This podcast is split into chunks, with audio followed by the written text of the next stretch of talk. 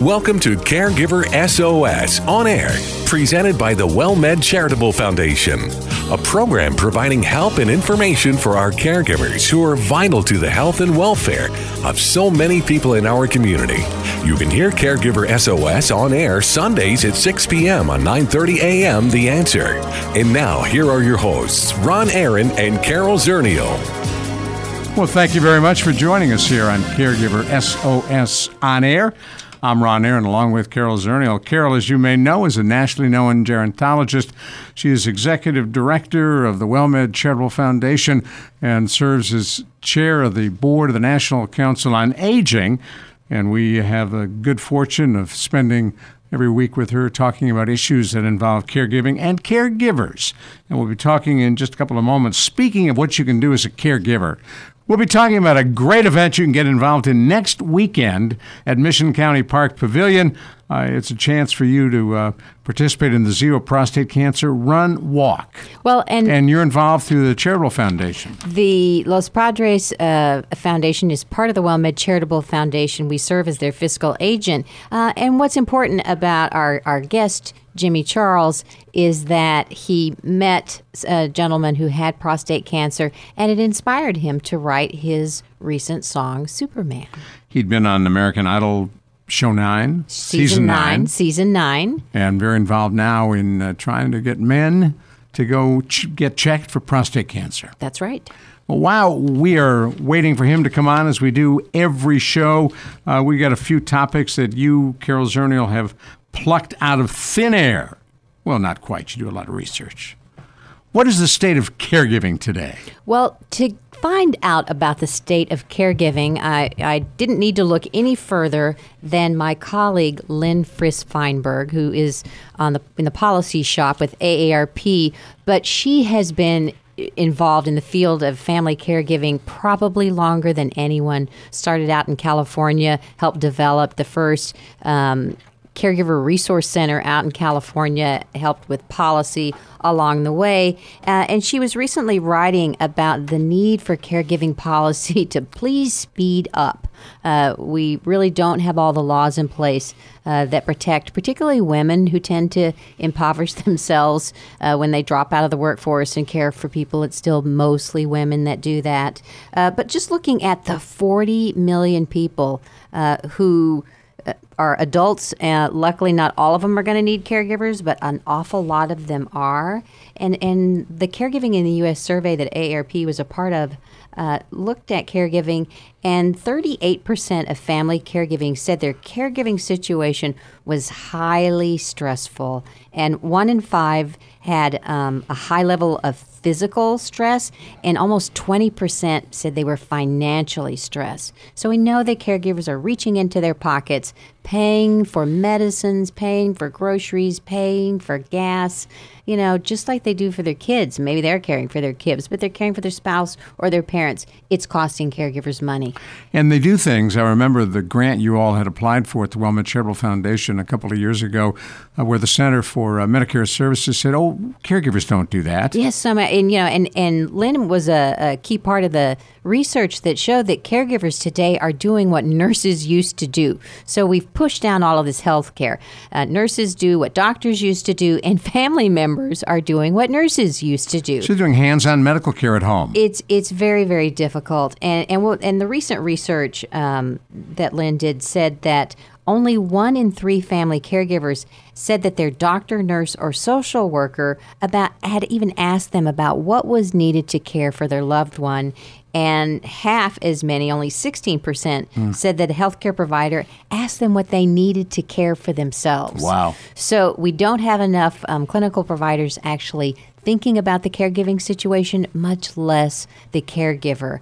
And so when we're, we're dealing with complex needs, um, there's a huge gap. We don't have enough caregivers. So, as this election cycle, there's so much in the news. I mean, you just can't ignore the fact that we're a year away and it's already crazy in the news with all yeah. of the oh, candidates talking. I haven't heard anybody talking about caregiving yet. Not a word. So, if you're listening out there, you know, whatever side of the fence you happen to be on, pick your candidate and find out what are they saying about caregiving? How are they going to save you if you drop out of the workforce and it costs you three hundred and forty-five thousand dollars? What kind of policies are going to they're going to have in place to make sure that you're protected because you've done the job of caring for someone else? and haven't thrown that burden on society. and haven't you know you haven't put your loved one in a nursing home uh, where often it means that Medicaid or the state will pick it up. You know, and, and we all want our family members to stay at home as long as possible. So we just need a little bit more support, maybe some tax credits, maybe some. Uh, some stipends, some more people trained in geriatrics. We need a little bit of help out there. dovetail with that the, the Family Leave Act, uh, Medical Leave Act, and siblings. How is that related? Well, there is something that I just learned about called the Sibling Leadership Network that really looks at siblings as caregivers. And they've been advocating for a while um, about the need for siblings to be included. So, if you don't know, the Family Medical Leave Act, Family and Medical Leave Act allows eligible employees to take job protected, it's unpaid leave, but they get to take time off for qualified medical and family reasons. Um, and siblings have never been explicitly listed in the law. The eligible family members are parent, spouse, son, or daughter. So I didn't say anything about brothers and sisters. Um, when Clinton signed the, the Leave Act in 1993, um, the act allowed 12 work weeks of unpaid leave. But what the Sibling Leadership Network has gotten is a clarification. So, under the definition, um, somebody who's acting in loco parentis, and I probably didn't In even place of the parent. in place of the parents. Good old Latin, and I may have massacred it. No, you but did a good you're job. if you're working in place of the parent, which means you have day to day responsibility to care for or financially support a child, and a child can be someone who is in a child state over the age of 18 but with severe mental or physical disabilities, then a sibling, if they're pa- paying those bills, if they're doing the day to day care, they are acting in place of the parents and they qualify for family medical leave. So you can take time off to take them to the doctor and not get punished by your employer, even if you've used up all of your leave. That's right. And it also goes for grandparents. It's the same thing. This comes from the Sibling Action Network, but grandparents who are taking care of their grandkids day to day, who are paying the bills, can also, if they're still working, take leave. So there's some more work to be done, but just know if you are a brother or sister mm-hmm. caregiver, that you may actually qualify to um, take some leave under the Family and Medical Leave Act. That's good news. It is good news. If you're listening to us uh, and just joined us, uh, you're listening to Caregiver SOS on air, brought to you by the WellMed Charitable Foundation on 9:30 a.m. The Answer. I'm Ron Aaron, along with Carol Zernial. Next up on your list, you said to me, "Ask me about Caroline's cart." Yes, Caroline's cart. This came to me a shout out to our, our new intern at the WellMed Charitable Foundation, Oscar. He found some information. Uh, you can Google Caroline's cart, but I thought it was pretty interesting. It's a cart. So picture you're going to the grocery store and you've got the kid in the little front part of the basket. Okay, now picture going to the grocery store with your older loved one and you've got the wheelchair and the grocery cart. You're trying to get everybody through the grocery store. It's hard. If you have somebody who is larger than a child that needs to go grocery shopping, there's something called Caroline's cart, and it is a combination of a place for an adult sized person to sit in the shopping cart and not look strange. Go, you have to look at the pictures. I'm showing them to Ron as we speak, um, and able to go around the grocery store without having a bunch of different stuff. So it was developed by a woman who had a, a child with disabilities, and then she found out when she had to take care of her mother that it worked great. I like that. To take her mother around the grocery store. Mom couldn't walk through the store, wasn't really able to drive one of those scooters. You know, there are plenty of us who are caring for someone with Alzheimer's. Isn't you don't want to put them on a scooter. Almost got uh, run over by one of the produce aisle the other day. That's right. So if you're a family person that's caring for a, a, a larger adult that you know you need to do errands and stuff in, check out Caroline's cart. I thought it looked interesting. We're going to be talking with Jimmy Charles in just a couple of moments about uh, zero, zero prostate cancer in this country. It, it is a identifiable, early on, treatable cancer. And a walk run will take place in San Antonio September 19th. Jimmy Charles has been very active in that, and we'll talk to him about that in just a couple of moments right here on Caregiver SOS On Air. Next up is another one of those great teases Candy Brain. Candy Brain. I actually got this from a New York Times article that you forwarded to me, Ron, that talked about. I thought this was funny, actually. Um, it talks about how when we're stressed out, we make really bad food decisions. So picture the woman whose boyfriend just jilted her eating the ice cream out of this directly out of the bucket with the spoon. She's just spooning it in. Now she'll be eating Bluebell Why pretty soon. Why is she doing this? So an article published in Neuron magazine or journal um, actually recruited young men who had were healthy, normal, active lifestyles, and divided them into two groups. And what I loved is the way they stressed out the control group. The stressed out ones, they put their hands in ice water. Ooh. Until they couldn't, you know, couldn't stand it anymore. If you've ever stuck your hand in snow, for those of you who lived in snowy regions, you know what I'm talking Mm-hmm. It about. hurts and burns. Well, you know, it it's it's not like the other experience we've read about where somebody gets shocked, which is terrible. Right. When you do that to people, not Yeah, good. It's not fun. Not fun. Um, so putting their hands in ice water is just enough physiologically. It stresses you out a little bit. So people that didn't have their hands in ice water, people that did have their hands in ice water, and then they look at pictures of food and they pick which one they want to eat. One's a healthy choice and one is a non-healthy choice. Lo and behold, the ice cold hand people picked uh, the worst choices. They picked the candy. They picked the ice cream. They picked the sweet sugary donuts. Donuts. Donuts, the pie, all of those things.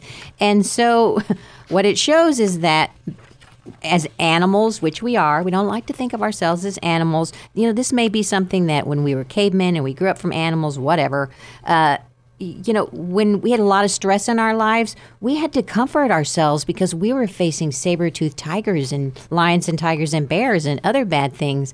And so to comfort ourselves, we ate these sweet foods. We're still doing that today. and we learned to run very fast. We learn to run very fast. So if you have candy brain, it's not just you, it's all of us. All of us tend to want the sweet foods to comfort ourselves. Recognize it. Don't keep anything sweet in the house, and you'll be just fine. Where there's the key. Know it's happening. Know it's happening. Recognize what you're doing. And then don't give yourself access. If you really can't resist those donuts, just don't keep them in the house. Good advice, Carol Zernial. We're going to talk in just a moment uh, with a Nashville recording artist, former American Idol contestant. Jimmy Charles joins us here on Caregiver SOS On Air. You hear us at 9.30 a.m. The Answer. I'm Ron Aaron, and one of the things I'm most pleased about being a WellMed patient is the way in which I'm treated by all the staff at the clinic I go to. And Dr. Robin Eichhoff, uh, that's not by accident. No, it's not. We really spend a lot of time training our staff and asking them to really connect with the patients and get to know them because we consider them part of our clinic home. And the other thing that's really impressive to me is the amount of time my WellMed physician spends with me. And you do the same thing with your patients. Yeah, I, I really do try to, and, and we do a lot, a lot more time than your typical uh, provider can afford to give. And I think that allows us to get to know the whole patient and not just their diseases. That's cool. Don't have a lot of time to talk about prevention, but you do a lot of that as well. We spend an enormous amount of time on preventative measures. Want information about WellMed? Want to be a WellMed patient? Call 210 614 WELL. 210 614 WELL.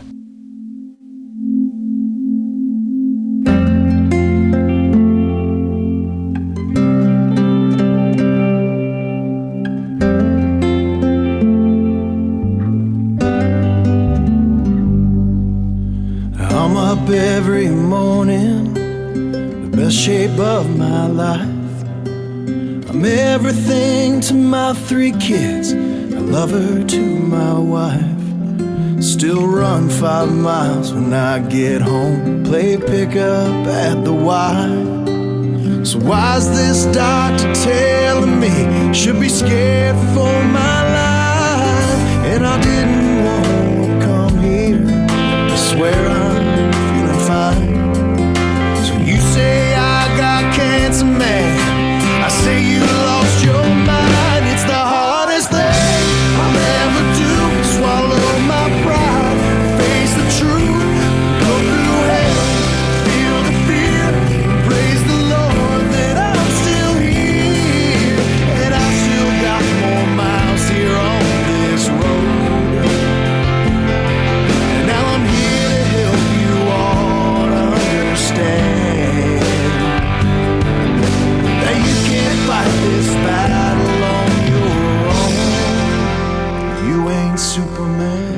Song by Jimmy Charles, Superman, a song that was put together by him after he had an opportunity to connect with a prostate cancer patient at Chesapeake Urology.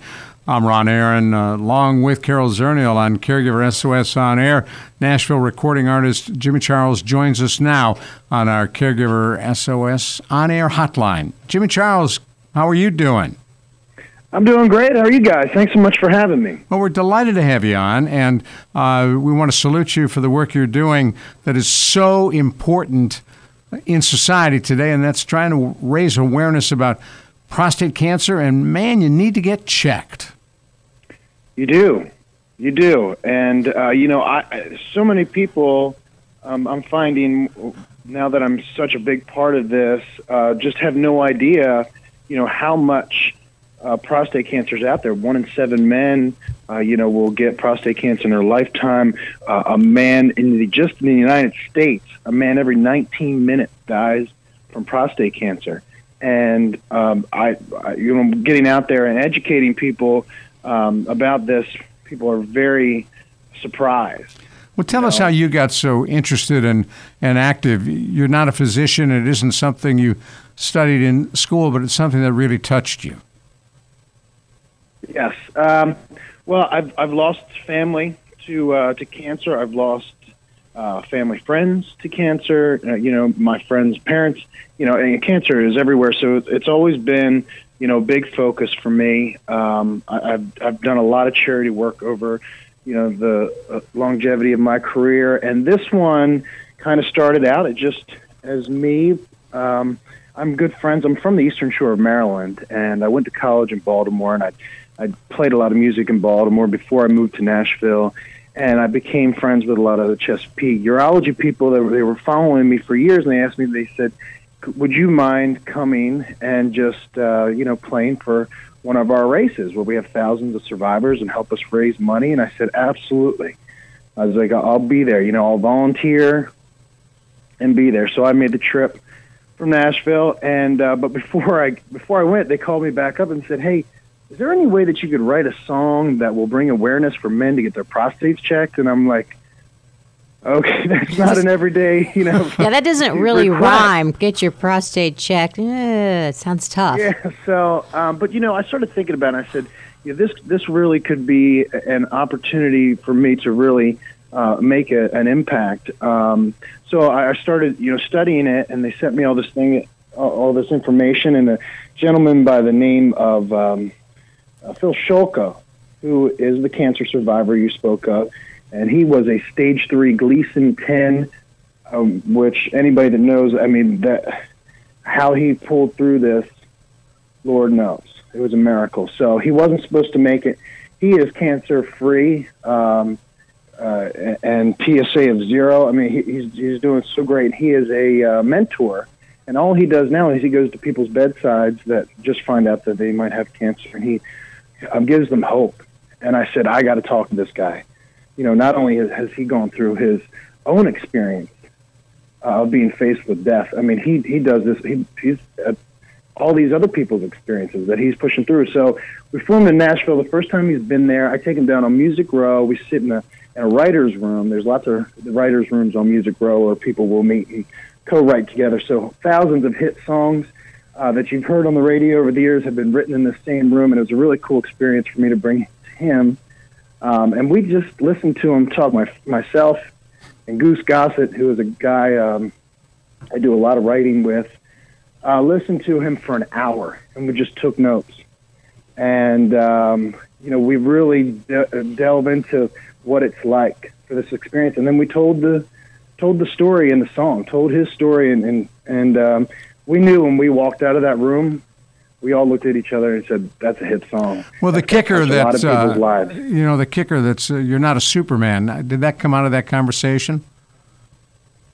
Um, out of your conversation. You know, that's something that we came up with. Uh, Phil had didn't mention that, but um, just the whole idea of you're not Superman. Is, is men don't like to go to the doctor.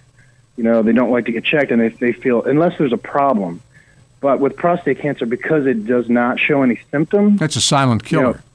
You know, you, can feel strong like Superman, and, Mm-hmm. and you've got a, a something deadly inside of you. So you've got to you've got to take care of things. You've got to go to the doctor and and get things checked out. Um, you know, with prostate cancer and, and everything.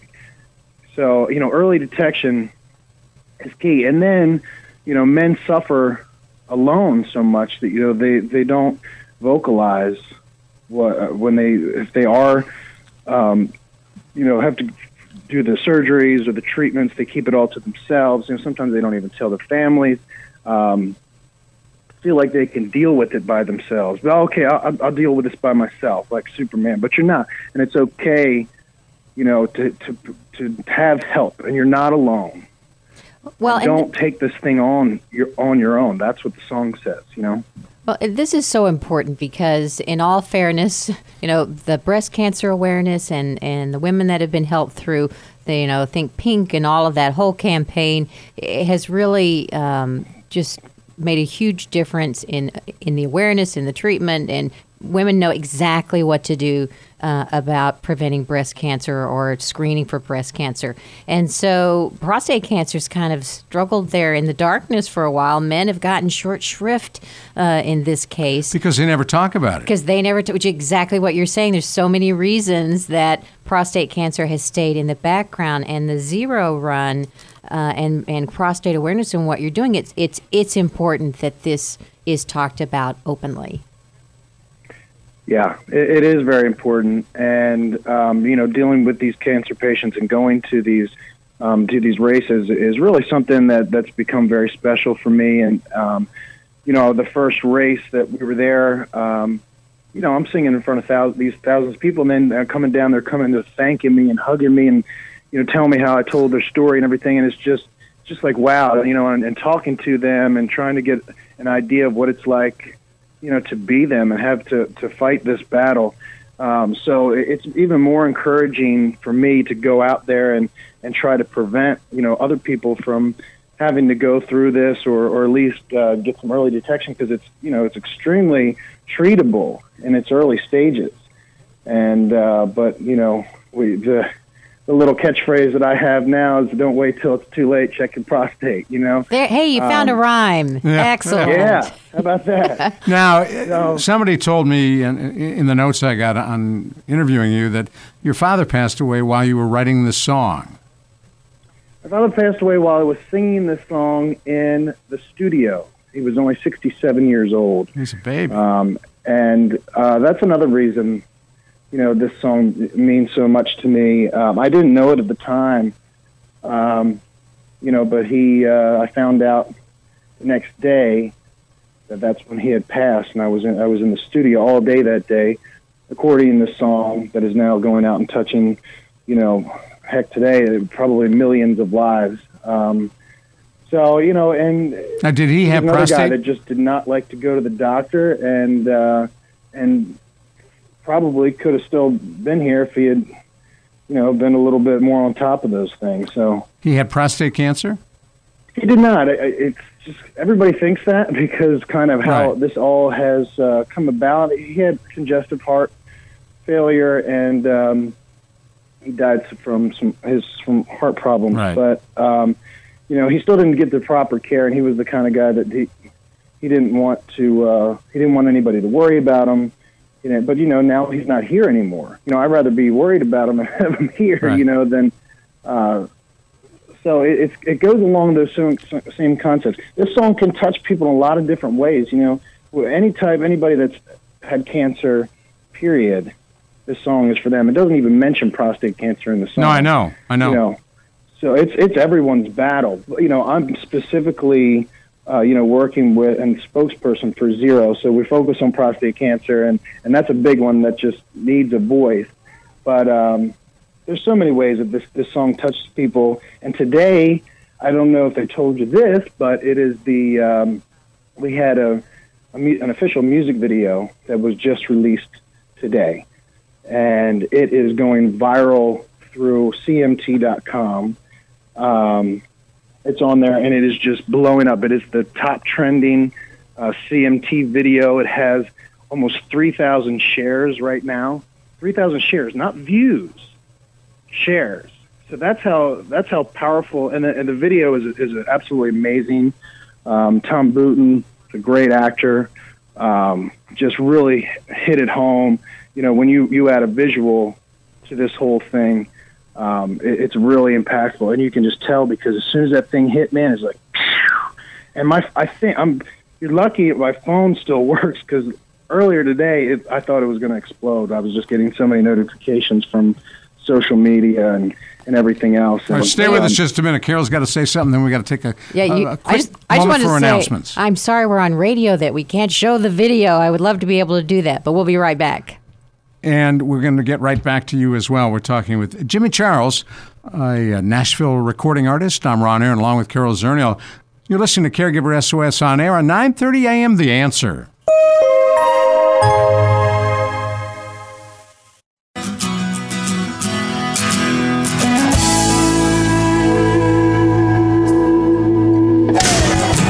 Having a great conversation with Nashville recording artist and former American Idol contestant Jimmy Charles.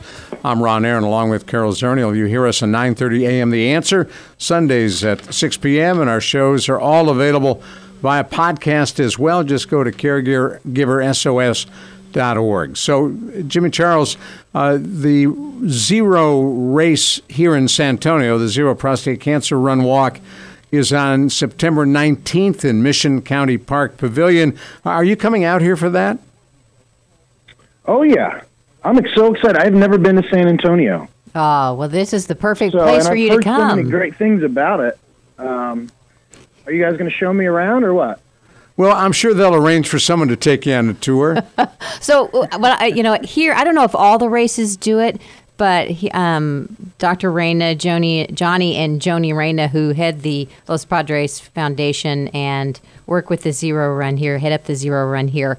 Um, they have the Dash for Dads, and all of the little kids um, who want to support their dads come out and do a race, and they wear little Superman capes. Did you know that? Oh yeah, yeah. This will be um, my third race. Well, I actually I've, I'm I've done three races as of right now. I have five just in September. Obviously, it's Prostate Cancer Awareness Month, so I am all over the place. I mean, just craziness, which is great. But um, yeah, I, I think it's great to involve the kids um, and get them learning at a, at a younger age.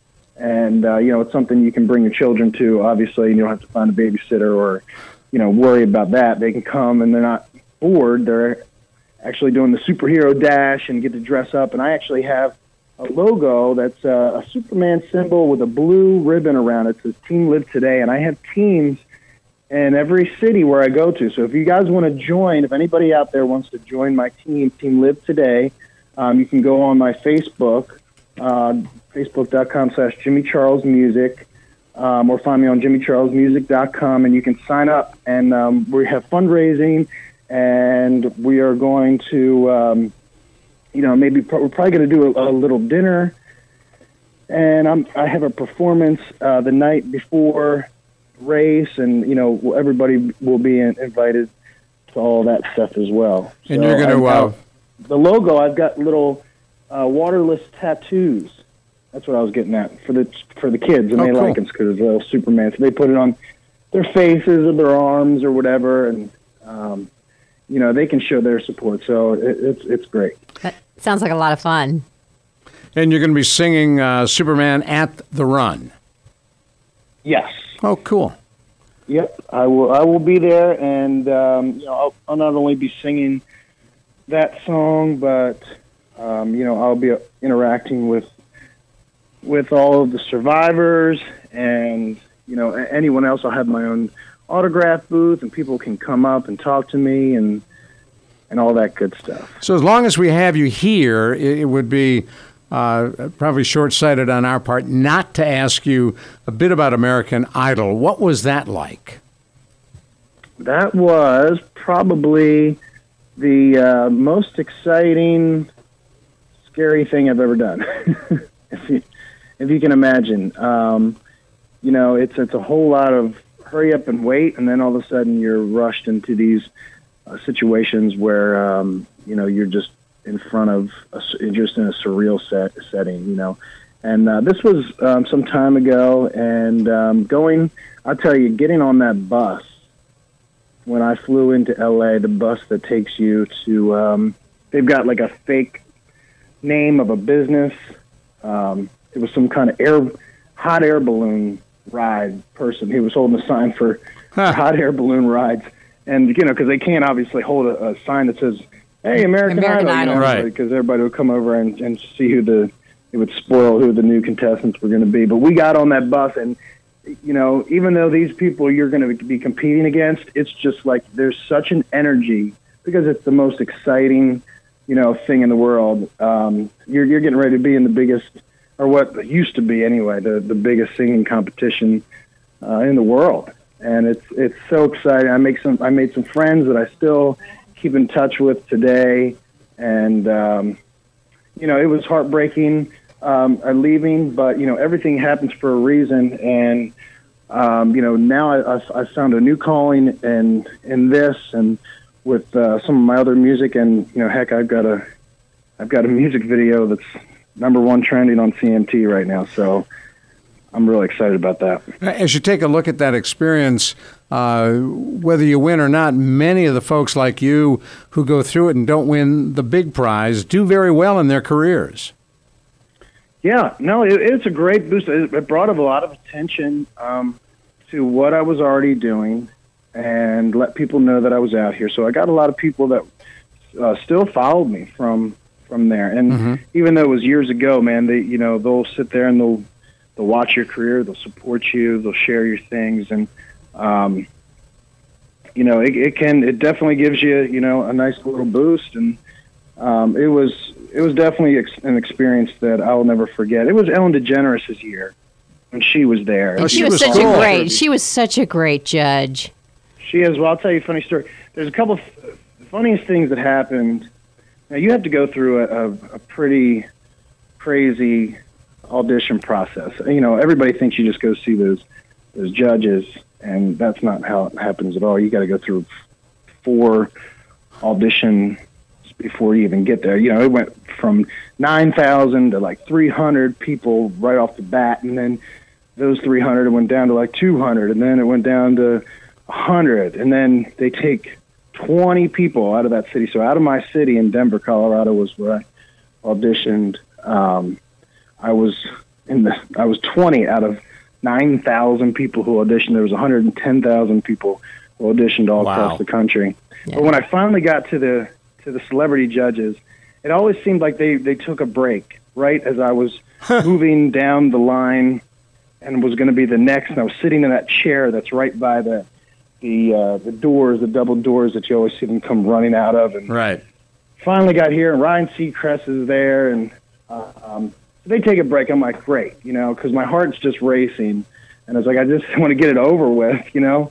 So I go in, I go into the bathroom, and I pick up a, a bunch of paper towels, and because I want to keep my vocals warm, I want to make sure I'm getting ready to hit this this note and staying loose, and um, I am belting out this note into into these paper towels as loud as I can. In like right behind me comes Simon Cowell, and I am being I am full in the mirror with a bunch of paper towels, high, you know, hitting Singing. this high note, trying to cover my, you know, trying to muffle the sound as much as possible with these paper towels. And he just looks at me and smiles and kind of laughs and, and goes, and I, I like stop, like half belt, and because I felt so stupid. I was just like, oh my gosh, and I just threw it away and left. Well, at least he heard that good note there, in the. I'm sure it had good acoustics in the men's room. A lot of echo. So did so having with, the with the camera. muffled paper towel sound too. I don't know. So having the you camera know. follow you around for all that recording, did that prepare you for the career, your career now? You know, being in the spotlight. Sure. Um, you know, uh, with anything, the more you do it, the more relaxed you're going to be, and the better you're going to be. You know, um, I've grown a hundred times as an artist since American Idol, or since I moved to Nashville. You know, um, Nashville will teach you so much about music. You, not only do I write with with great writers who teach you, you know, how to perfect your your art as far as a writer, but performing so much and seeing others. I mean, this is this is the all stars out here. You know, these, these are the best musicians, performers, singers, writers, producers.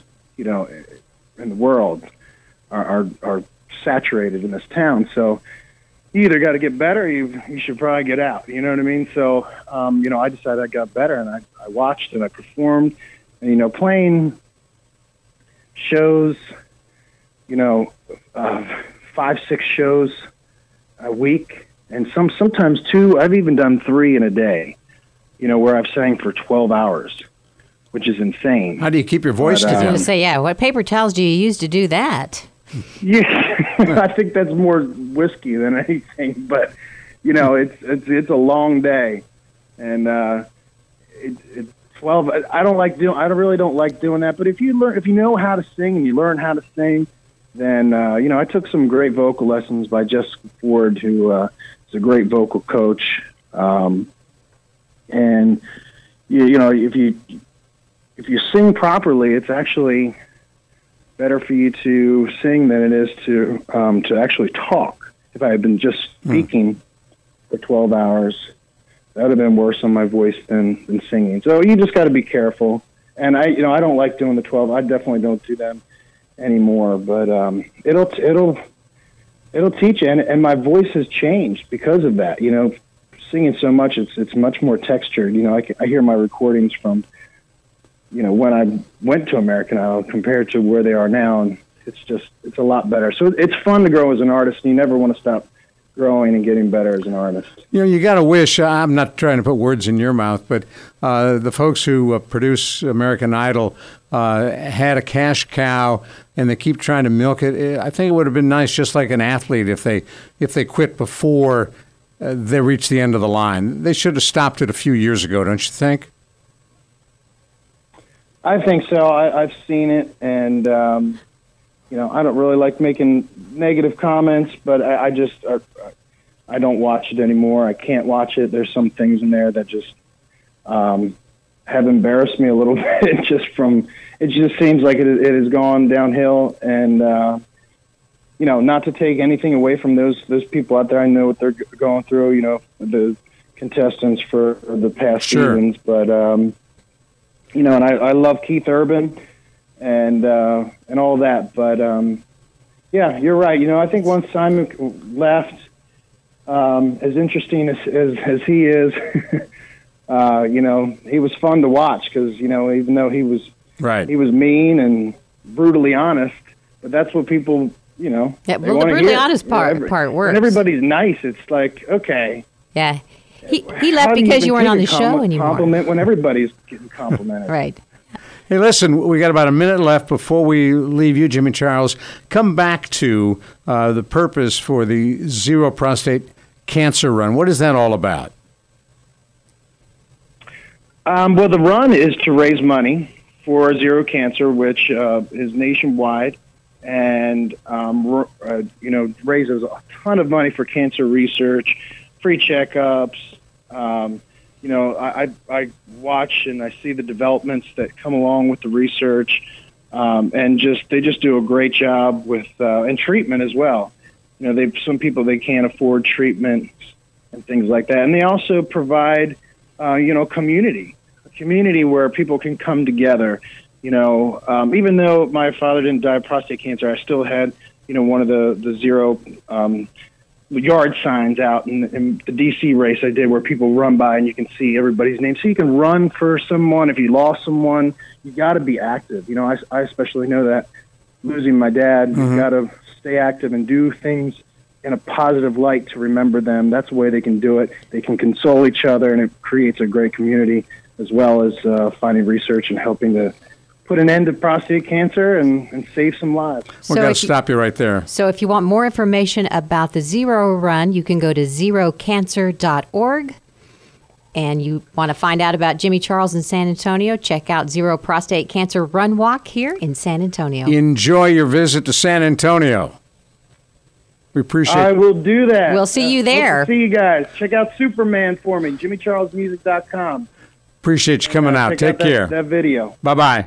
Jimmy Charles, Nashville artist, And uh, we're pleased to have him on talking about the Zero Cancer Walk Run for Prostate Cancer. I'm Ron Aaron along with Carol Zernial. Up next, Take 10 with Dr. Jamie Huysman, Carol, and moi. I'm Ron Aaron, and one of the things I'm most pleased about being a WellMed patient is the way in which I'm treated by all the staff at the clinic I go to. And Dr. Robin Eichhoff, Uh, that's not by accident. No, it's not. We really spend a lot of time training our staff and asking them to really connect with the patients and get to know them because we consider them part of our clinic home. And the other thing that's really impressive to me is the amount of time my WellMed physician spends with me, and you do the same thing with your patients. Yeah, I, I really do try to, and, and we do a lot, a lot more time than your typical uh, provider can afford to give. And I think that allows us to get to know the whole patient and not just their diseases. That's cool. Don't have a lot of time to talk about prevention, but you do a lot of that as well. We spend an enormous amount of time on preventative measures. Want information about WellMed? Want to be a WellMed patient? Call 210 614 WELL. 210 614 WELL.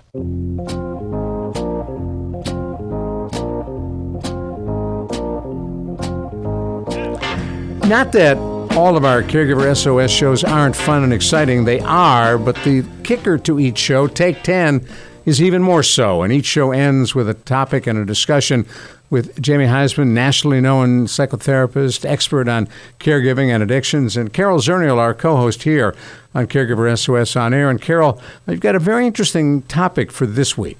Well, the, the topic this week, I, I mentioned before the show that a friend of mine was been caring for her husband for the last couple of years.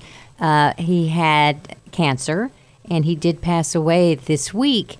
Uh, and I was thinking about all of the caregiving work that she did uh, the last couple of years uh, and wondering about caring for someone who is terminal, who's dying, uh, versus caring for someone uh, who maybe has a chronic condition, maybe very severe arthritis, maybe um, you know is disabled, quadriplegic, paraplegic, had a stroke. You know, but but somebody that has a disease that you know is going to pass away ultimately. Is there, Jamie, is there an additional skill set that we need when we're dealing with someone who is terminal? Is it is it vastly different? Is it not that different? What would someone, when they've gotten that cancer diagnosis, um, want to have with them in term on in this ca- toolbox. on this toolbox for their caregiving journey? Well, I'm a bit biased, but I think that's the beauty of these conversations that you, Ron, and I have is to kick around ideas. But my belief system is that chronic conditions like high blood pressure or diabetes or arthritis are lifetime anyway, and something is going to get you right. And and therefore, when dealing with like a um, a chronic illness, if you will, I know that we see, we see a likely end in sight that's that has maybe more of a hopeful ending, right? That's what we're trying to say. But at the end of the day, the, the, the caregiver burden, which is something we talked about last week, is, is going to be similar. That if you're not able to provide care for yourself at the, during the time taking care of a chronic illness or a terminal illness, it's going to affect not just yourself, but the person that you're with. Well, one of the things that I noticed in speaking with my friend is that she had had conversation for what happens after he passes. So when the caregiving is done. And so I don't, and maybe that's a bonus that they were actually thinking about that. I think a lot of caregivers, when you're not expecting someone to pass away, you've been taking care of them. They've maybe they have COPD or congestive heart failure, um, and and it's it's a little bit of a surprise versus someone you're expecting. So she had the opportunity as a family to talk about what happens next when when her caregiving is finished. I love what you're saying, and it's fascinating in America why we have to be really compelled to have that conversation only when we know that it's a terminal illness, right? Um, the more I speak about the five wishes, you know, of advance directives to, to families, to, to people over 18 years old, the, the more I know that this conversation needs to be happening whether we have a chronic or terminal illness. There's no question that this terminal illness of, and again, I'm very sorry for your friend's passing. I, I had a friend pass from melanoma as well, and it, and it's a very, very tough, tough course. But the fact is that you're right. They have an opportunity to talk, to put some closure, to, to be able to, to allow the caregiver and care, caree to share. And I do think that in terms of complicated grief reactions, which we can get into in, in a minute, that when you do have these conversations and when you have this peace, if you will, if there can be found peace, that you know what the other person's thinking and what to do at the end, it does allow better closure and better boundaries. Yeah, there was an interesting article in the New York Times recently, uh, Sunday New York Times, that, where a woman was talking about the loss of her sister and how she was very in the moment. When she was with her sister, uh, she said her sister became, as she was dying, she became more like herself, which we say that about the elderly anyway. As you age, you become more like yourself. Um, and but she, in in that moment when she was with her sister, she took was trying to take the time to to really absorb and, and focus on all of the positive things when, and the normal things, you know, sibling rivalry and, you know, taking jabs at each other, things that they had done all their life. Um, but when she left and when she walked out of that room, you know, she was just overcome with this grief and this sense of loss, and that, you know, her sister was the only person in the world who was her champion that was left. Yes, no doubt. And, you know, as I work with seniors and, and not just in psychological issues in therapy, but even on, on addictions, especially, you know, dealing with these grief reactions that you're describing are, are really the key to whether we live a healthy life or we become bogged down and stuck. Um, I do believe we should always plan for end of life decisions, whether we're dealing with a terminal illness or a chronic illness. And the, the beauty of your friend's conversation and knowing that they, they could have this talk was that they were forced into it. But as a culture, one of the beauties of mindfulness, if you will, is, is getting in touch, you know, with, with the entire specter of life, not seeing death as if it's a negative thing, but as part of life. He's Dr. Jamie Huysman. You're listening to Take 10 on Caregiver SOS On Air. I'm Ron Aaron, along with Carol Zernial. Uh, you know, Carol and, and Jamie, my mother uh, was caring for my dad. He had dementia, uh, never fully diagnosed as Alzheimer's, probably was, but it doesn't matter. Uh, but he died suddenly. He, he was in very good health and had a, a brain embolism and dropped dead in their bedroom one day, uh, which was a total shock to her. Uh, and it affected her in, in, in a number of ways. One was suddenly she had this big hole in her life. Her days were taken fully caring for my dad, and then she had nothing to do. Well, and, and I think that's really important. And you know, we were talking about that just a little bit, hinting that even you know any caregiver, any caregiver that is just giving their all into this caregiving realm or has to do, you know, twenty four seven. Jamie, you've talked about post caregiving, so that we would encourage all caregivers to envision a life for themselves beyond caregiving. It's kind of like empty nest when your kids grow up and they leave and go off to school. Then what are you going to do? Well, they celebrated and they did okay with that when my brother Jimmy and I left. But when my dad died, she hadn't thought about it. She Hadn't thought about she it. She hadn't planned for it. You know, the complication is this, and we all know cases where somebody passes away and then six months later a, a loved one will pass away as well. Very common. because they're not re engaged back. First of all, the thing we're talking about is complicated grief, where a caregiver loses not just their loved one, who is deep emotionally complex in terms of, of that loss, but they also lose their full time job. And then, so they feel their self esteem is devalued, they feel isolated, they feel like they don't have self worth, and really they go back out and literally it's not long before they find they're passing. That's why it's so critical in that time after they've grieved appropriately to keep your arms around them and reconnect them back. And I think what you do at Caregiver SOS, Carol, what we do at WellMed, uh, there is exactly the perfect opportunity. Well, and, it's important to, you know, we talked about grief in someone who's dying, but uh, you can have grief along the way. You may be grieving, it may not be a terminal illness, but you may be grieving for a person who's functional, they're functionally they're not the same, emotionally they're not the same, uh, you know, Psych- psychologically they're not the same. They're, we may we grieve along the way. It's not a simple one-time process at death I cannot tell you how important what you just said is, and to your listening audience, I would say this. This is all the more reason why you need a therapist in this process, because this grief is very private, very unique, and very intimate, just like your, your description of the two sisters. And I think if you can see a therapist once every couple of weeks and bring that grief to the therapist and process it there and leave it there, like we talked about caregiver burden last week, I can tell you that you're going to come back and have strong boundaries and, and good self care strategies.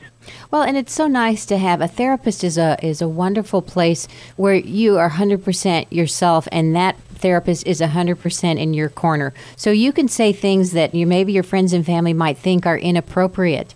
Um, you know, because sometimes we wish somebody who's terminal was, uh, we wish the journey was over. We wish we were done. We just can't do this anymore. And we can say that. We wouldn't might feel embarrassed to say that to anybody else. But a therapist, you can get all of those emotions, the good and the bad, out. How do you I find totally one? believe- Part, uh, How do you well, find I, one? A number one, you can find it. Tell your listening audience go to their obviously insurance plan. I'm sure WellMed has their group of providers, but if you want to work backwards, go to Psychology Today where I blog. Put your zip code in in the website and watch the therapist appear on your screen, and then look at what insurance they take. But they will tell you on the screen as they give their overview of whether they work with senior issues, whether they work with caregiver issues, or grief issues. So there should be really no excuse. And and most of them will take Medicare, and and I, I'd have a therapist as a as a necessary tool in any caregiving experience. Well, you get the last word as a therapist, Carol. I would say Jamie's right on. It, a therapist um, is a great, great asset to have. Thank you. And thanks for listening to Take 10 on Caregiver SOS On Air. Dr. Jamie Huysman, Carol Zernial, and me, Ron Aaron. You, we come to you on 9.30 a.m. The Answer. You hear us Sundays at 6 in the afternoon. You've been listening to Caregiver SOS on air, presented by the WellMed Charitable Foundation. Email suggestions and comments on this radio program to radio at wellmed.net. And join your hosts, Ron Aaron and Carol Zernial, for another edition of Caregiver SOS on air on 9:30 a.m. The Answer.